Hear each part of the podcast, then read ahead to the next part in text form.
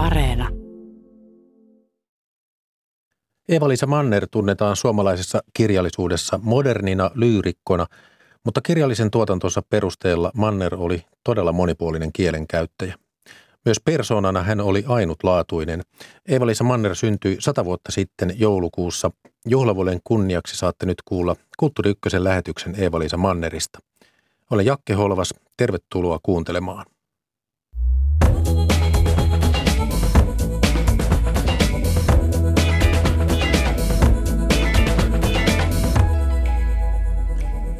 Joulukuussa tulee ilmestymään elämäkerta Eeva-Liisa Manner, Matka yli vaihtelevien äärten. Kirjan on kirjoittanut Marja-Leena Tuurna. Tuurna on kirjoittanut kirjallisuuden oppikirjoja, toiminut vuosikymmeniä äidinkielen lehtorina ja lukion rehtorina. Tervetuloa Kulttuuri Kiitos. Suomessa on Eeva-Liisa Manner Seura. Sen hallituksen puheenjohtaja on Malla Kuuranne. Kuuranne on lausuntotaiteilija sekä professori emeriitta teatterikorkeakoulusta. Tervetuloa. Iltapäivää ja Eeva-Liisa Mannerin proosaa käsittelevää väitöskirjaa Helsingin yliopistossa tekevä Tiia Kähärä. Tervetuloa sinullekin Kulttuuri Ykköseen. Kiitos. Aloitan pienellä jutulla. Vuonna 1989 Eeva-Liisa Manner asui Ojakadulla Tampereella. Manneria haastatteleva toimittaja kysyi tuolloin, että miksi Mannerilla oli asunnossaan trumpetti. Ja kuunnelkaa Mannerin vastaus – Olin teatteriseurueen kanssa Puolassa Krakovassa ja tarkoitukseni oli ostaa gobeliini. Siellä oli hyvin kauniita gobeliineja. Mutta kun tulin kotiin, minulla olikin trumpetti ja rullaluistimet. Marjalena Tuurna, olet kirjoittanut elämäkerran Eeva-Liisa Mannerista, olit tekemisissä Mannerin kanssa. Tunnistatko tällaisen absurdisti käyttäytyvän Mannerin? Millainen Manner oli henkilönä?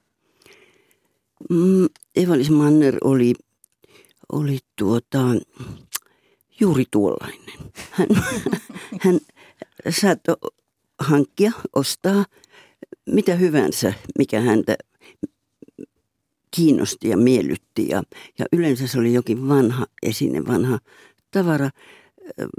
Sillä tavalla hän oli toki epäkäytännöllinen, että ettei hän ensimmäiseksi ajatellut jotakin käytännöllisiä asioita ja niin kuin tekstiilejä, gobeliineja, vaan jos eteen tuli jotain kiinnostavampaa, niin sitten hän saattoi sen hankkia ja hän sanoi siitä trump, hankittua tämän trumpetin, että, että hän on aina halunnut oppia soittamaan jotakin instrumenttia. Ja hän vielä opettelee sitä soittamaan.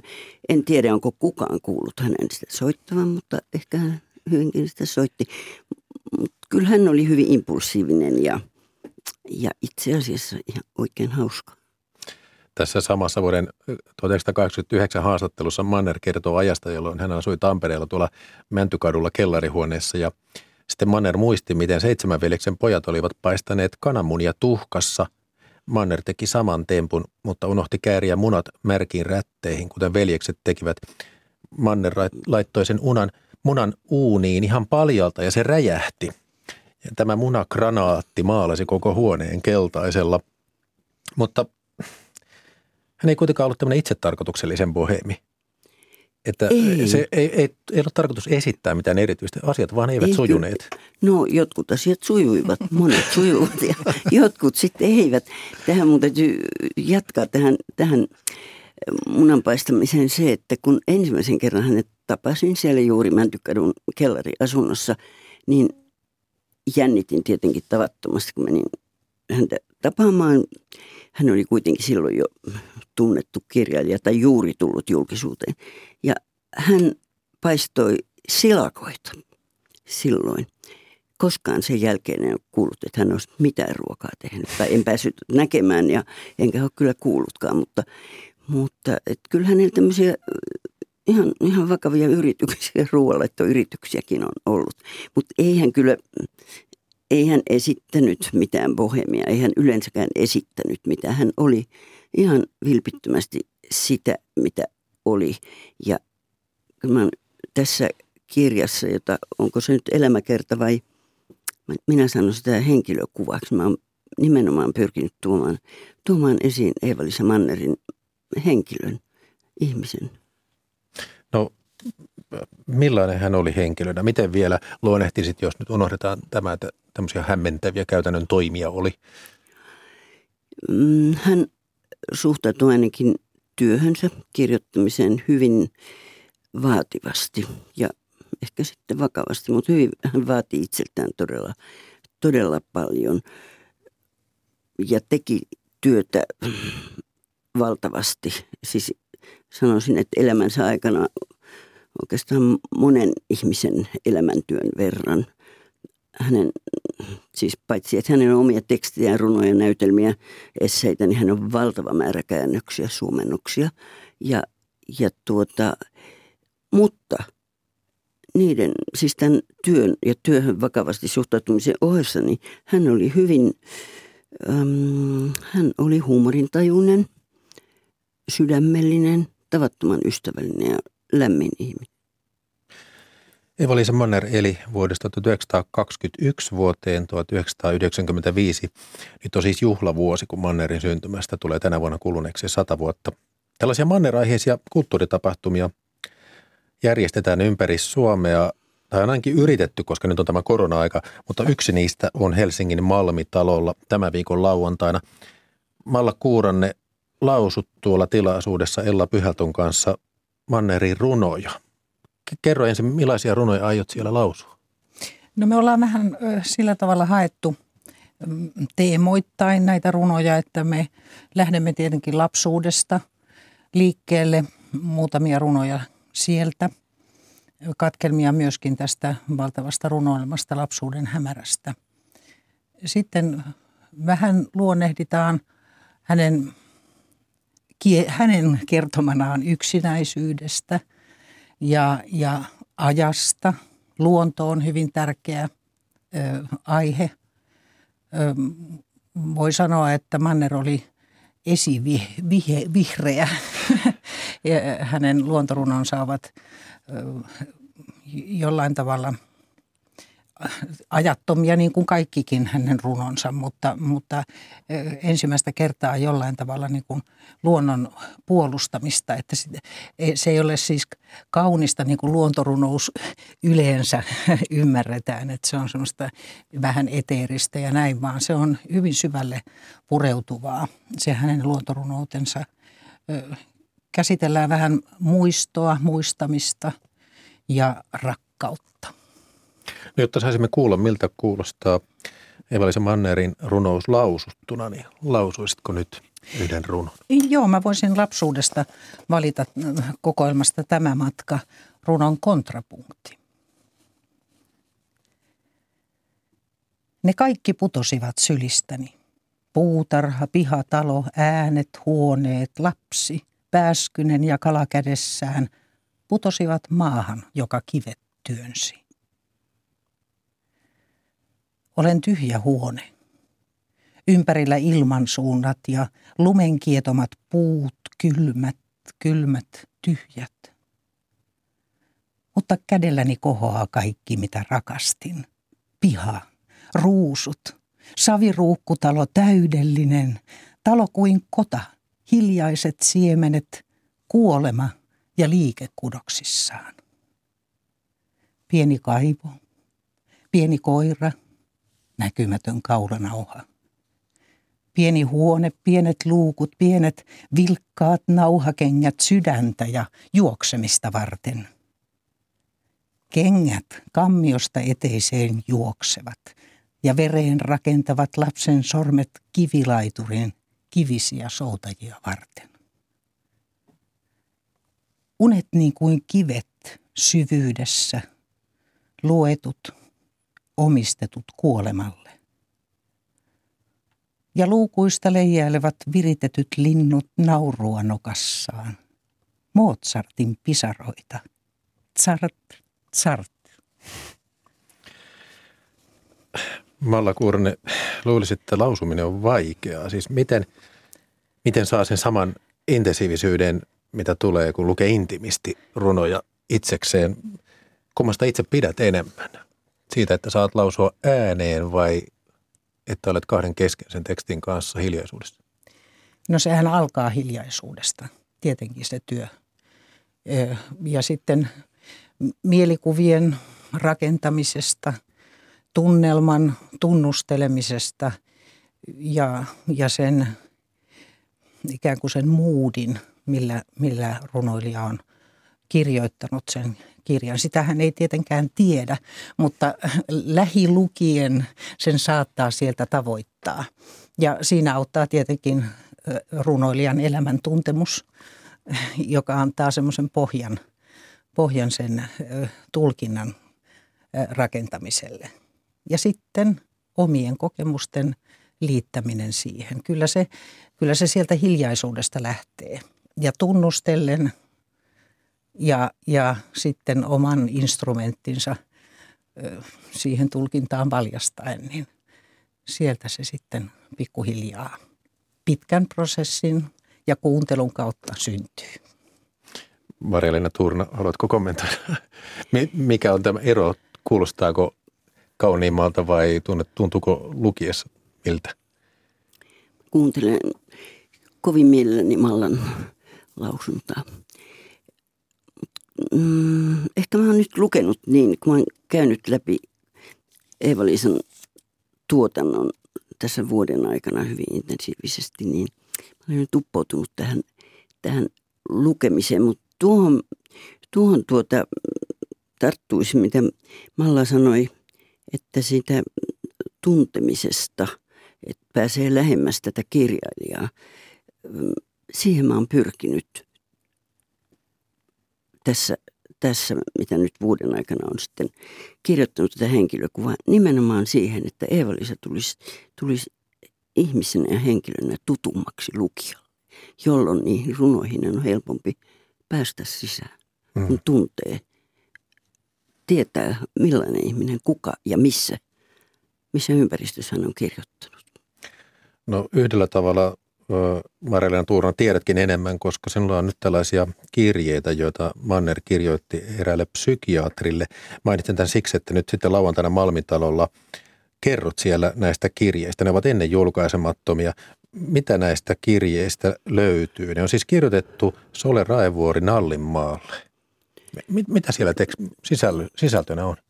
Tuota siellä Eva-Liisa kertoo tälle psykiatri tuttavalleen voinnistaan ja olemisestaan siellä Oriveden mm, kylmällä mökillä. Hän, hän asui seitsemän vuotta Orivedellä todella semmoisessa mökissä, jota hän nimitti liiteriksi. Se ei varmaan ollut mikään talviasuttava ollenkaan ja, ja joskus hän kirjoittikin tälle lääkärille, että hän etsii kaiken, va, kaikki vaatteet, mitä hänellä on, kaiken yllensä ja pettonsa ja kaikkensa ja ja hautautuu sänkyyn eikä nouse ennen kevättä, että hän ei voi, täällä on niin kylmä. Hän kertoo siitä olostaan ja voinnistaan.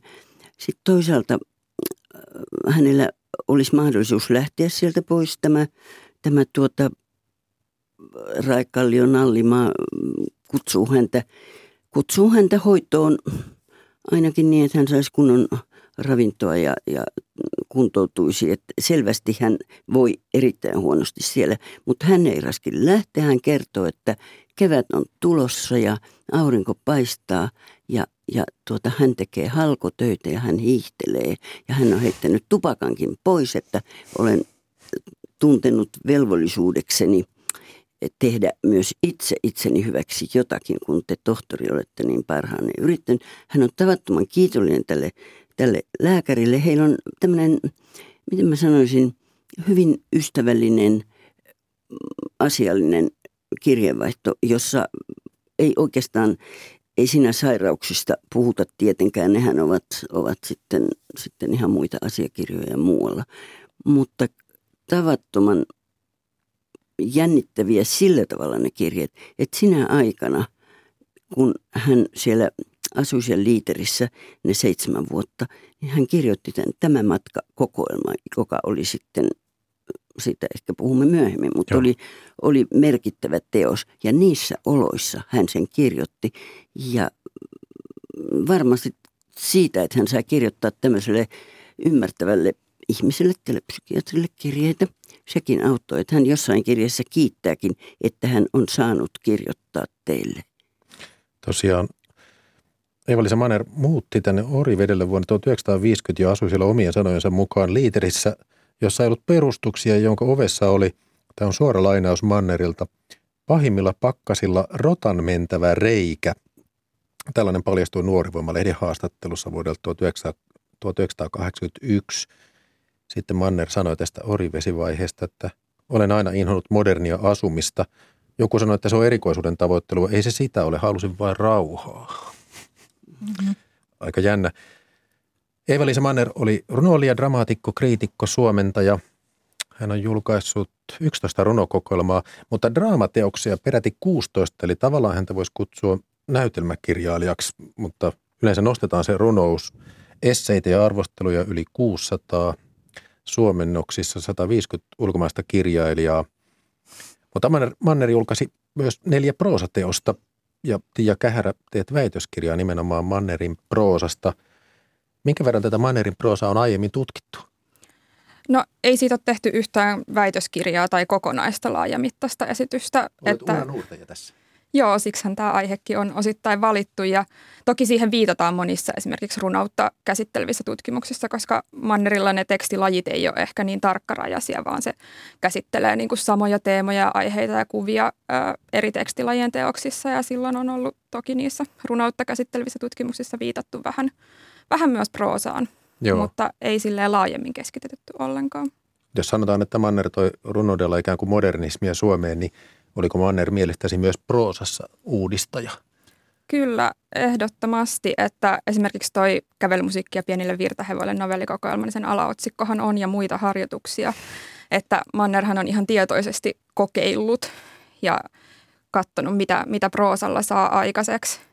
Mutta se Mannerin proosa on ollut aika erityyppistä kuin se 50-luvun muu modernistinen proosa, tämä niin kutsuttu uuden koulun, missä on – Veijo Merta ja Maria-Liisa Vartio ja Antti Hyryä, että tässä oli paljon kaikkea fantasia-aineksia ja surrealismia, absurdia ja tämmöisiin suuntiin meneviä, aika paljon ehkä kansainvälisempää kuin muu modernismi Suomessa. Voiko rinnastaa joihinkin prosaisteihin? Sitten vaikka kansainvälisiä, jos Suomesta kerran ei verrokkeja löydy. No Suomesta on ehkä semmoisia vähemmän tunnettuja nimiä, esimerkiksi Lassi Nummen proosa tai Kerttu Kaarina Suosalmi tai Tyyne Saastamoinen – jota tunnetaan ehkä vielä vähemmän kuin Manneria, mutta ulkomailta voi verrata esimerkiksi, no just tämä Herman Hessen Arosusi on semmoinen, joka on hyvin niin, samantyyppistä, jonka hän suomensi. Kafkan teoksia voi verrata ja sitten toisaalta taas niin kuin näitä eksistentialistisia romaaneja, Sartre ja Camusta, niin näitä samoja, samoja teemoja Manner myös käsitellyt. Tiesitkö muuten, että Eeva-Liisa Manner on yksi kolmesta kirjallisuuden opiskelijoiden eniten tutkimasta suomalaista ö, runoilijasta? Joo, paljon on tehty opinnäytteitä, Joo. että ihan runoudesta, proosasta, draamasta, myös niistä käännöksistä on tehnyt käännöstieteessä paljon opinnäytteitä. Toiset kaksi on Eino Leino ja sitten Maria-Liisa Vartio. Tämän löysi Juhani Salokanteleen vuonna 1993 kirjasta Linnasta Saari koskien kirjailijakuvia, mutta siinä on vain yksi osoitus Mannerin merkityksestä. Kanava on Yle Radio 1, ohjelma on Kulttuuri 1 ja täällä on aiheena Eeva-Liisa Manner keskustelemassa Marja-Leena Tuurna, Malla Kuuranne ja Tiia Kähärä. Jakke Holvas juontaa suoraa lähetystä.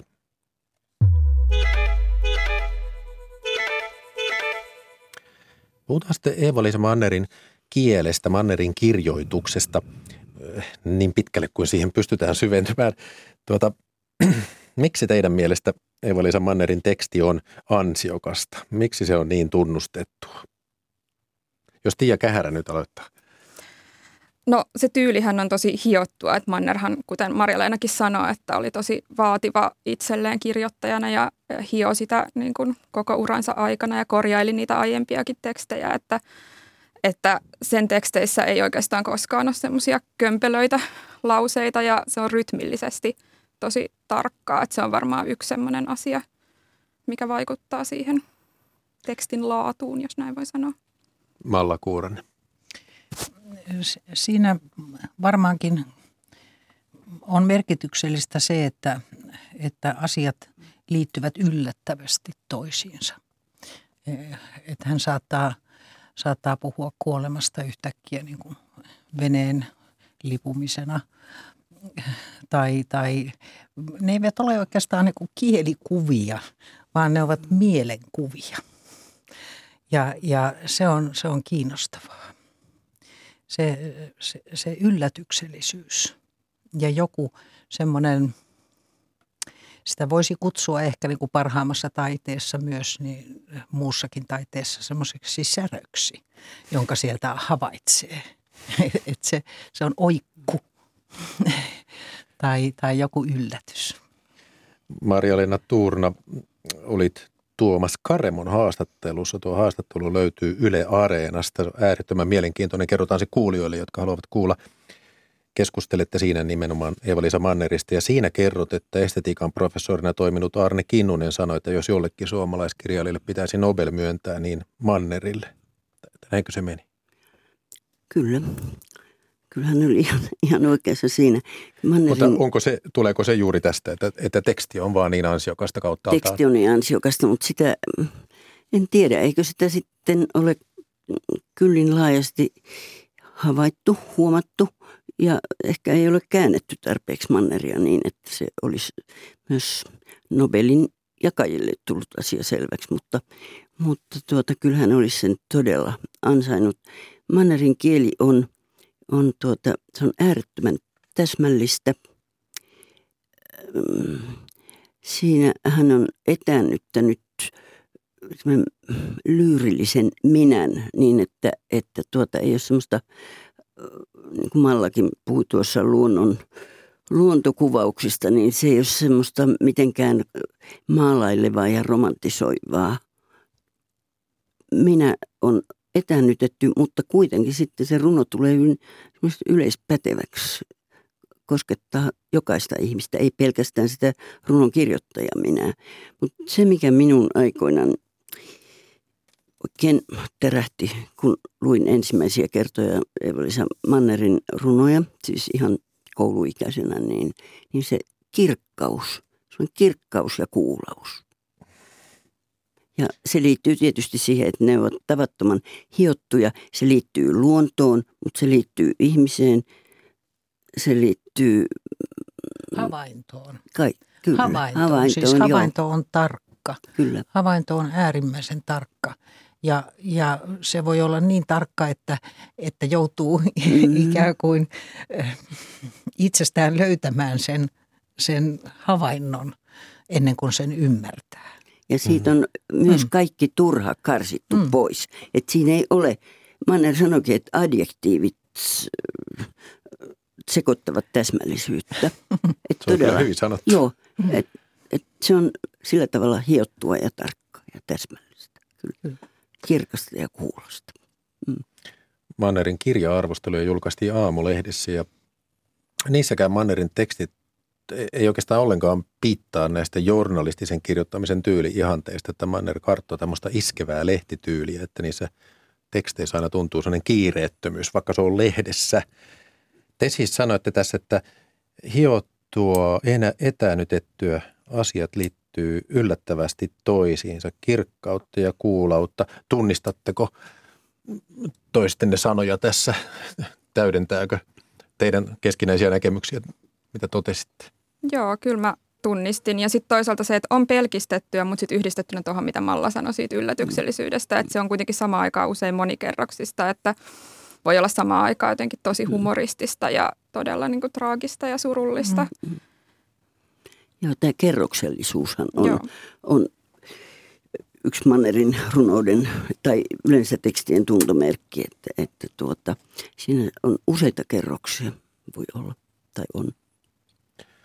Tuota, Osmo Hormia niminen arvostelija kirjoitti Mannerista 50-luvulla tällä tavalla, että häntä on vaikea seurata sellaisen lukijan, joka on tottunut etsimään kiinnekohtaa katseelleen ja kokemaan tunnelmat yhteydessä nimillä nimitettäviin aiheisiin.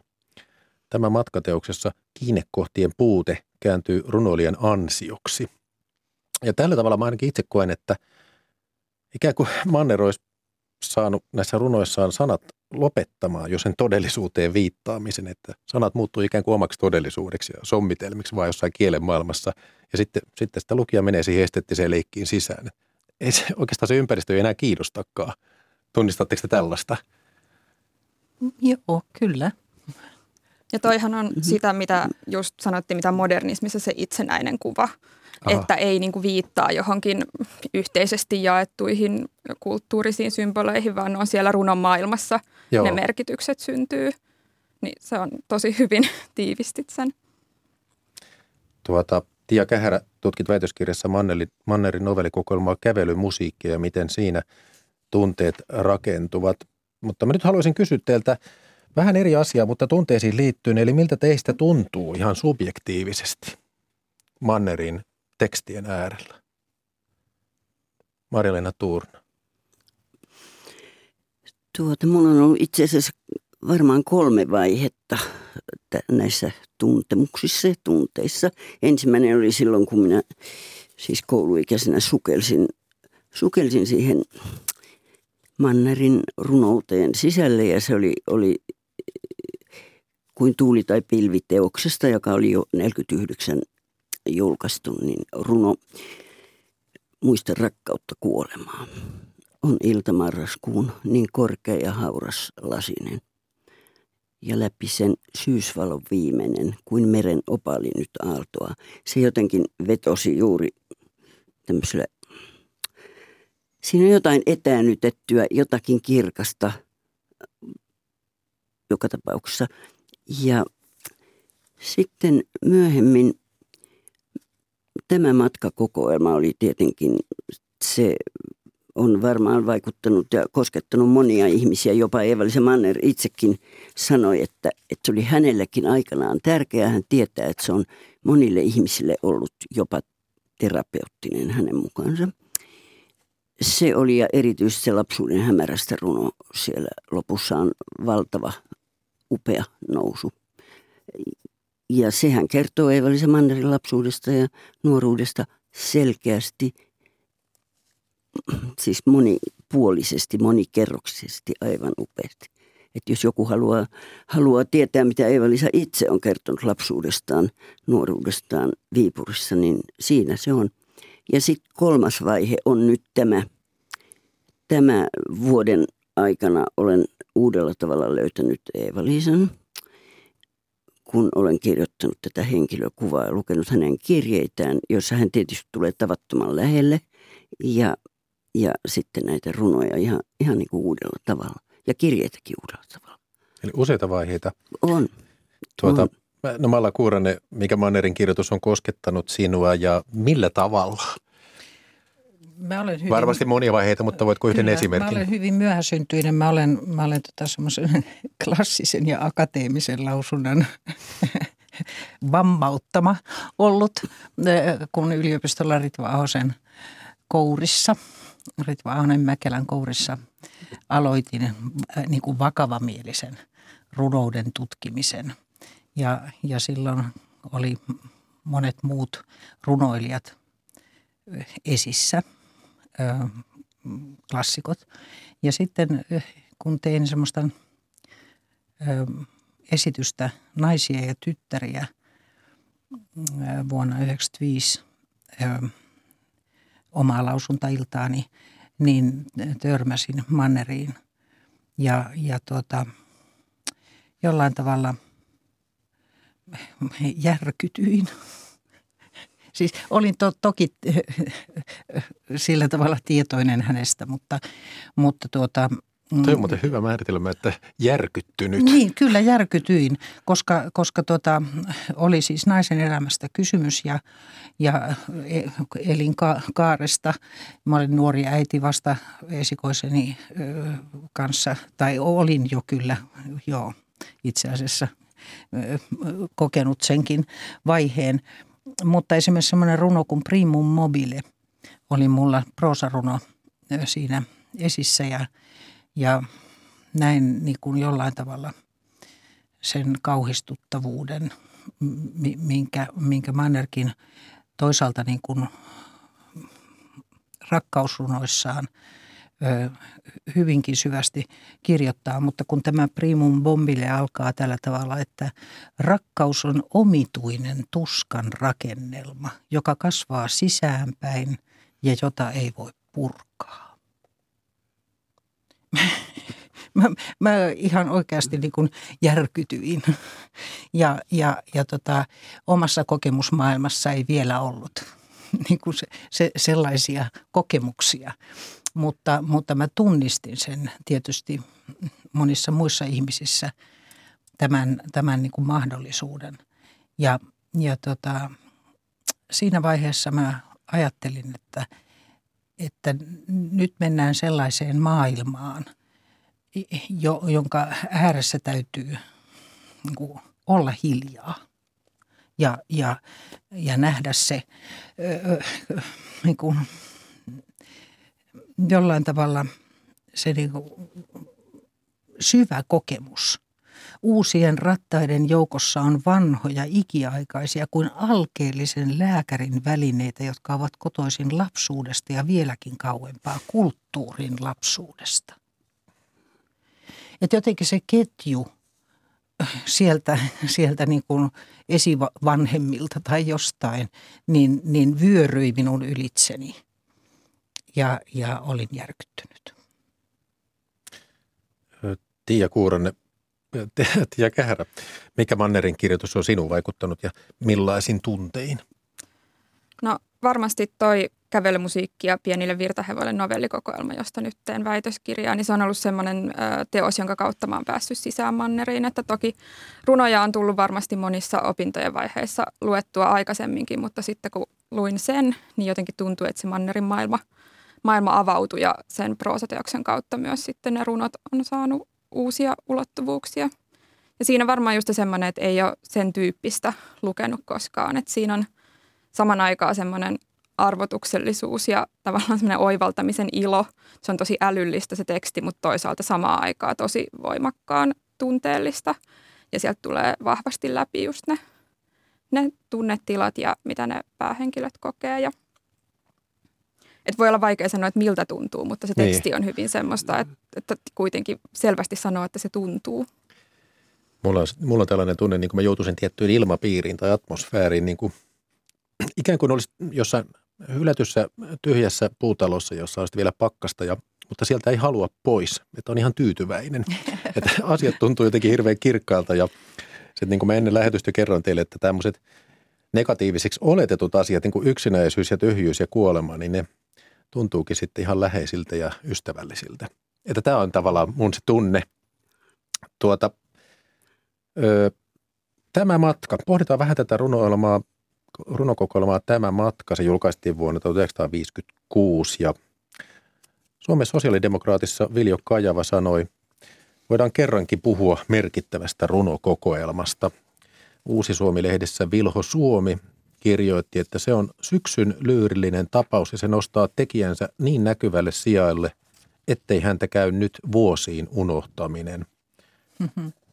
Millaisen vaikutuksen teos teki teihin, kun te sen ensimmäisen kerran luitte, jos Malla Kuuranen aloittaa?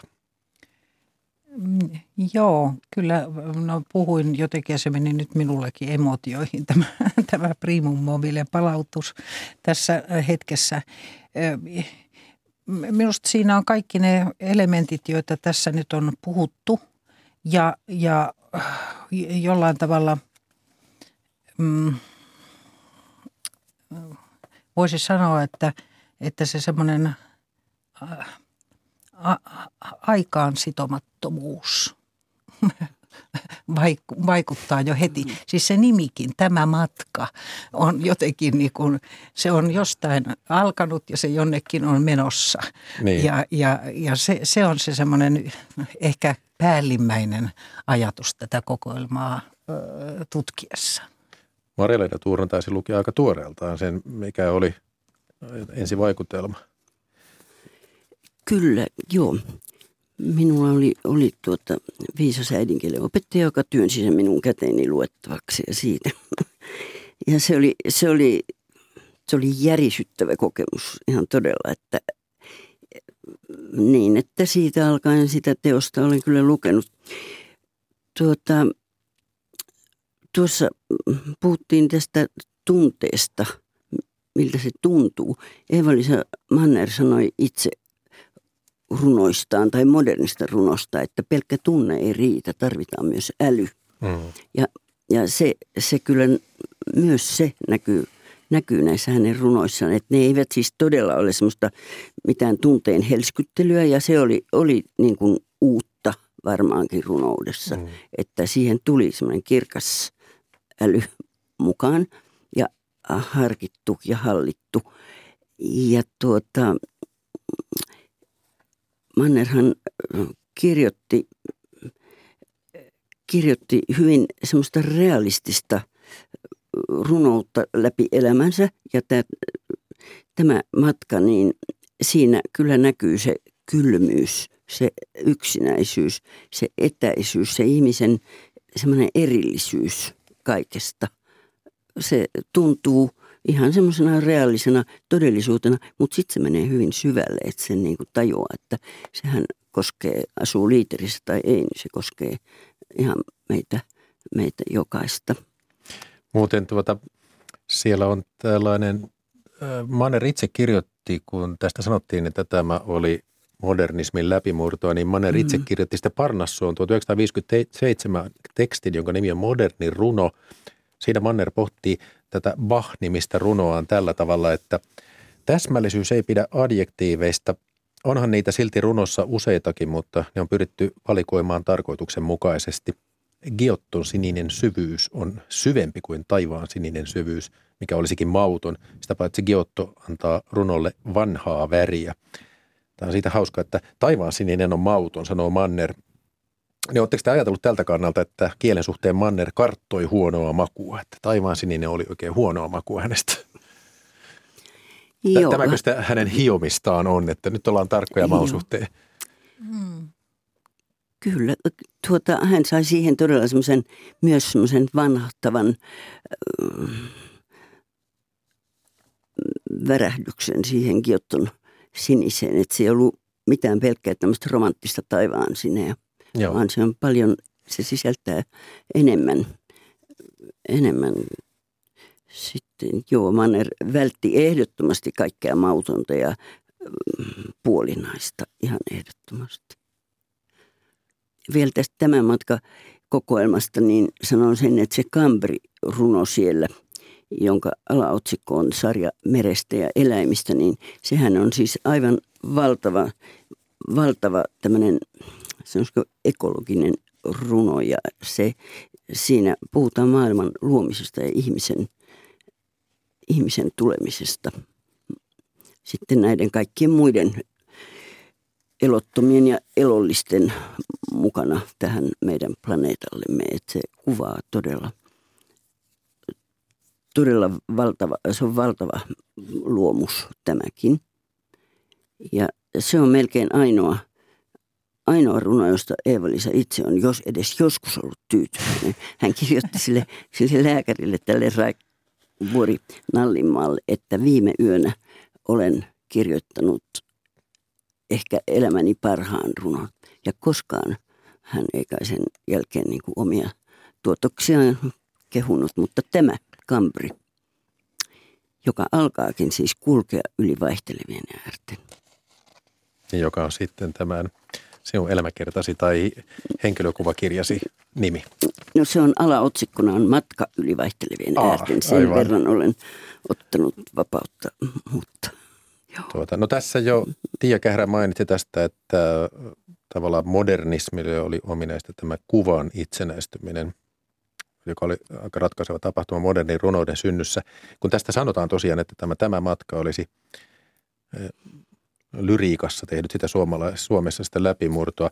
Kaivoin sitten tietoa Jyväskylän avoimen yliopiston sivuilta sieltä kirjallisuuden aikajanalta, että mitä tämä modernismi tarkoittaa, niin siellä sanotaan, että lyriikan uudistumisen taustalla vaikutti T.S. Eliotin kokoelma Autio sen suomennos ja sitten runoilija Esra Poundilta saatiin jonkin verran uusia virkkeitä. Säännöllinen rytmi ja loppusoinut väistyivät vapaan mitan tieltä ja sitten auditiivisuus jäi vahvan kuvan jalkoihin – ja Manner itse kirjoitti sitten Parnassuun, että moderni ilmaisu on minulle merkinnyt lähinnä luopumista minäkohtaisesta lyyrillisyydestä ja uusien näkökulmien voittamista. Eli tällaista se modernismi määritelmällisesti oli. Tuota, Kanava on Yle Radio 1, ohjelma on Kulttuuri 1 ja aiheena Eva-Liisa Manner täällä keskustelemassa. Marlena Tuurna, Malla Kuuranne ja Tiia Kähärä. Jakke Holvas juontaa suoraa lähetystä.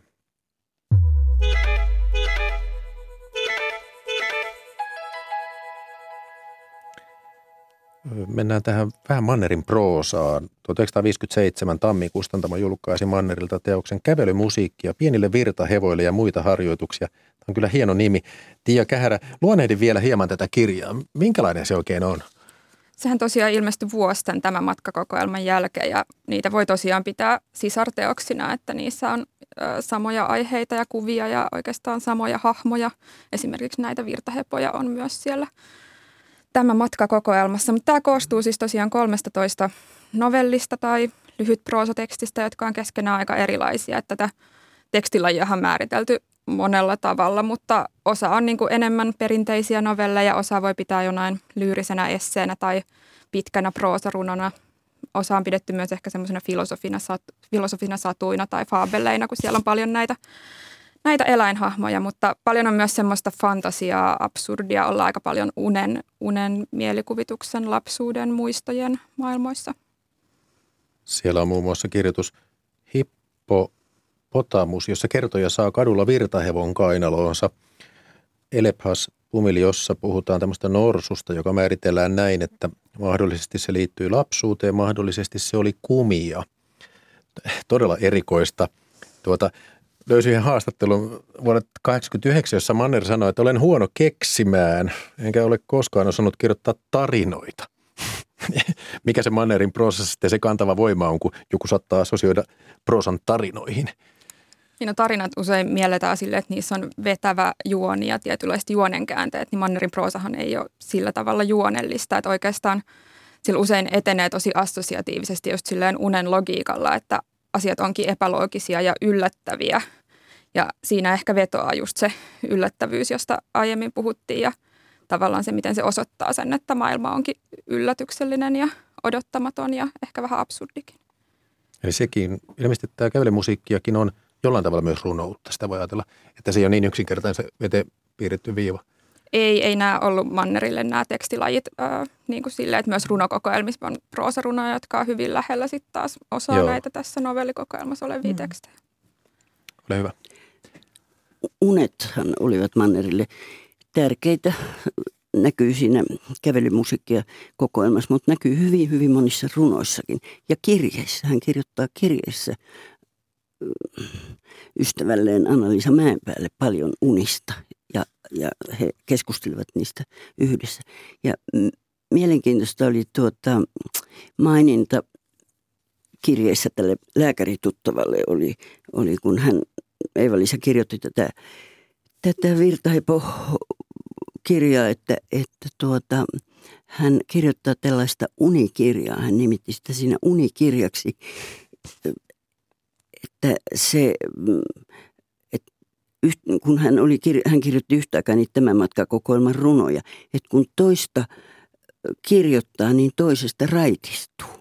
Toisin sanoen pääsee lepäämään, niin kuin proosasta kirjoittaa runoja ja taas toisinpäin. Mutta on hienosti toisesta raitistuu. Olen muuten kerron vielä sen verran, että Parnoslehdessä sitten Tyyne Saastamoinen kirjoitti tuolloin 57 tästä kävelymusiikista tällä tavalla, että Eva-Liisa Mannerin tämä matka oli tärkeä etappi uudessa runoudessamme. Kävelymusiikkia on monipuolistanut ja uudistanut proosaamme, joka runoutemme rinnalla on monasti ollut provinssitaidetta. Kansalliskirjallisuutemme luonne ja suunta on ehkä muuttumassa, eli isossa, isoja sanoja tässäkin. Suurin piirtein mitä tahansa Manner kirjoitti silloin. No mites, kun Manner sanoi vuonna 1989 haastattelussa, että tärkeimmät ja vaikeimmat työni olen tehnyt 60-70-luvuilla. Osaatteko sanoa, että mihin Manner viittaa? Varmaan viittaa ainakin teoksiin kirjoitettu Kivi ja Fahrenheit 121. Ne ovat niin kuin, mm, ainakin kirjeistä saa sen käsityksen, että niitä hän itse, niiden runoja hän itse piti onnistuneimpina. Ja ehkä hän on myös korjaillut niitä sitten vähiten. Fahrenheit 121 tuli vuonna 68. 68, joo, ja kirjoitettu kivi 66. Joo. Hmm. Ne ovat tosi vahvoja teoksia. Sen jälkeen kyllä Manner kirjoitti vielä pari-kolme runokokoelmaa, mutta nämä, nämä ovat, ovat kyllä niitä 60-luvun vahvimpia. No sitten tietysti voidaan, että tämä on nyt vähän makuasia ehkä, vai onko? Niin ja Mannerhan oli tosi tuottelias 60-70-luvuilla. Aivan mahdottoman tuottelias, joo. joo. Niin eikö hän silloin ollut Malagassa sääntöisesti? Oli, hän, hän oli vuodesta 1963 alkaen noin 10 vuotta, lähes 10 vuotta asui Malagan Surjanassa ja, ja tuota, kirjoitti siellä. Kyllä sitten oli välillä Suomessa, Tampereella ja, ja asui välillä Ruovedelläkin ja Kangasalla sitä ennen. Mutta, tai, mm, no itse asiassa 60-luvun alussa oli siellä Kangasalla kesämökissä, mutta, mutta Malagassa todella hän kirjoitti melkein nämä pääteoksensa voi, voi sanoa. Tuossa oli puhe niistä näytelmistä, että on 16 näytelmää, 16 julkaistua, mutta niitä on sitten vielä lisää. Ahaa. Mikähän niiden tuota, tulevaisuus mahtaa olla? Tullaanko ne jotenkin julkaisemaan? Onko se jotain oikeuksia? Mm, tullaan julkaisemaan. Ymmärtääkseni tutkija Tuula Hökkä on koonnut ne nyt ja, ja tämmöinen näytelmäkokoelma ilmestyneen ihan näihin aikoihin. Joo. Runoista on se kokoelma, Kirkas Hämänä kirkas ja sitten on, eikö proosa-kokoelma, oliko sen nimi nimenomaan kanssa kävelymusiikki? Kävelymusiikki, joo. joo. Kun Mannerilta kysyttiin kerran, että, että milloin hän suunnittelee kirjoittamansa seuraavan runon, niin vastaus oli, en suunnittele koskaan. Se tulee niin kuin lapselle vahinko, jos on tullakseen. Mitä te tiedätte Mannerin kirjoitusprosessista, että miten sitä tekstiä syntyi? Marja-Leena Tuurne, tiedätkö? No mä tiedän varsinkin yhden kokoelman syntyprosessista, jota pääsin sitä kokoelman tekemistä seuraamaan. Se oli tuo, niin vaihtuivat vuoden ajat, jota on pidetty ja joka on luontorunojen kokoelma, mutta siinä on paljon paljon syvempiäkin asioita, tai tietysti luonnossa pääsee syvälle. Siinä on, siinä on kysymys rakkaudesta aika paljon siinäkin kokoelmassa. Tuota, kun hän, hän aloitteli sitä, sit, niitä runoja siellä Kangasalan mökillä. Ja, ja tuota, ne ovat siis sellaisia runoja, jotka jokainen suomalainen mökkiläinen ja maalla asuva tunnistaa ihan valtavan hienosti joku, joku semmoinen hetki jossakin illan ja sateen, kuulau, sateen jälkeisessä kuulaudessa tai jossakin aamulla, kun kuulee valtavan lintujen konsertin. Manner oli äärettömän kiinnostunut linnusta ja hän tunsi niitä. Ja, ja tuota, mutta ne ovat siis, ne ovat hyvin hiottuja, että ne ei ole mitään semmoisia romanttisia kuvaelmia ollenkaan. Siellä hän aloitteli sitä niin vaihtuvat vuodenajat kokoelman kirjoittamista ja, ja minä aloittelin samaan aikaan – graduan ja halusin tehdä sen hänen luomisprosessistaan. Tai itse asiassa jostain ihan muusta hänen runoihinsa liittyvästä, mutta sitten se meni sillä tavalla, että hän, hän toimitti niitä runoja minulle, lähetti. Ja sanoi aina, että hävitä entiset, tässä uudet. Ja mä sain 5-6 versiota joka runosta. Eikä mun työni edistynyt mihinkään, kunnes mä hoksasin, että hyönä aika, minähän seuraan tässä luomisprosessia ja siitä sitten tein. Ja siinä on eri vaiheita, että hän yhtä aikaa hän tietysti käänsi. Hän oli juuri kääntänyt japanilaista, tota, kiinalaista kirjallisuutta ja se, ja se vaikutti kyllä, kyllä myös niihin runoihin. Kova itsekritiikki ja hioi loputtomiin. Kyllä, ihan loputtomiin, mutta kyllä Mannerin luominen oli juuri sitä, että, että runon pitää tulla – sen pitää syntyä. Tietenkin se on ollut sitten jo syntymässä. Se on ollut syntymässä mielessä pitkäänkin ja sitten se tulee kuin lapselle vahinko tai miten. Hän sanoikin jossain kirjassa, että jos ei, jos ei sillä tavalla synny, parempi ettei synny ollenkaan. Joo, tuossa 1957 Parnassa on kirjoittamassa tekstissä hän sanoi, että tämä matkakokoelmassa tämä Bahruno – on luultavasti ainoa runo, jota kirjoittaessani olen ollut täysin onnellinen. Että aikamoista tuskaa se on ollut, kun sellaisia timantteja on syntynyt. Hei Malla lausutko vielä päätteeksi Eeva-Liisa Mannerin runo? Kyllä joo. Sanon vaan vielä tähän Ole sen, hyvä. että, että tuota, mm, ne ovat hyvin aistivoimaisia, että kaikki aistit ovat läsnä melkein joka ikisessä runossa.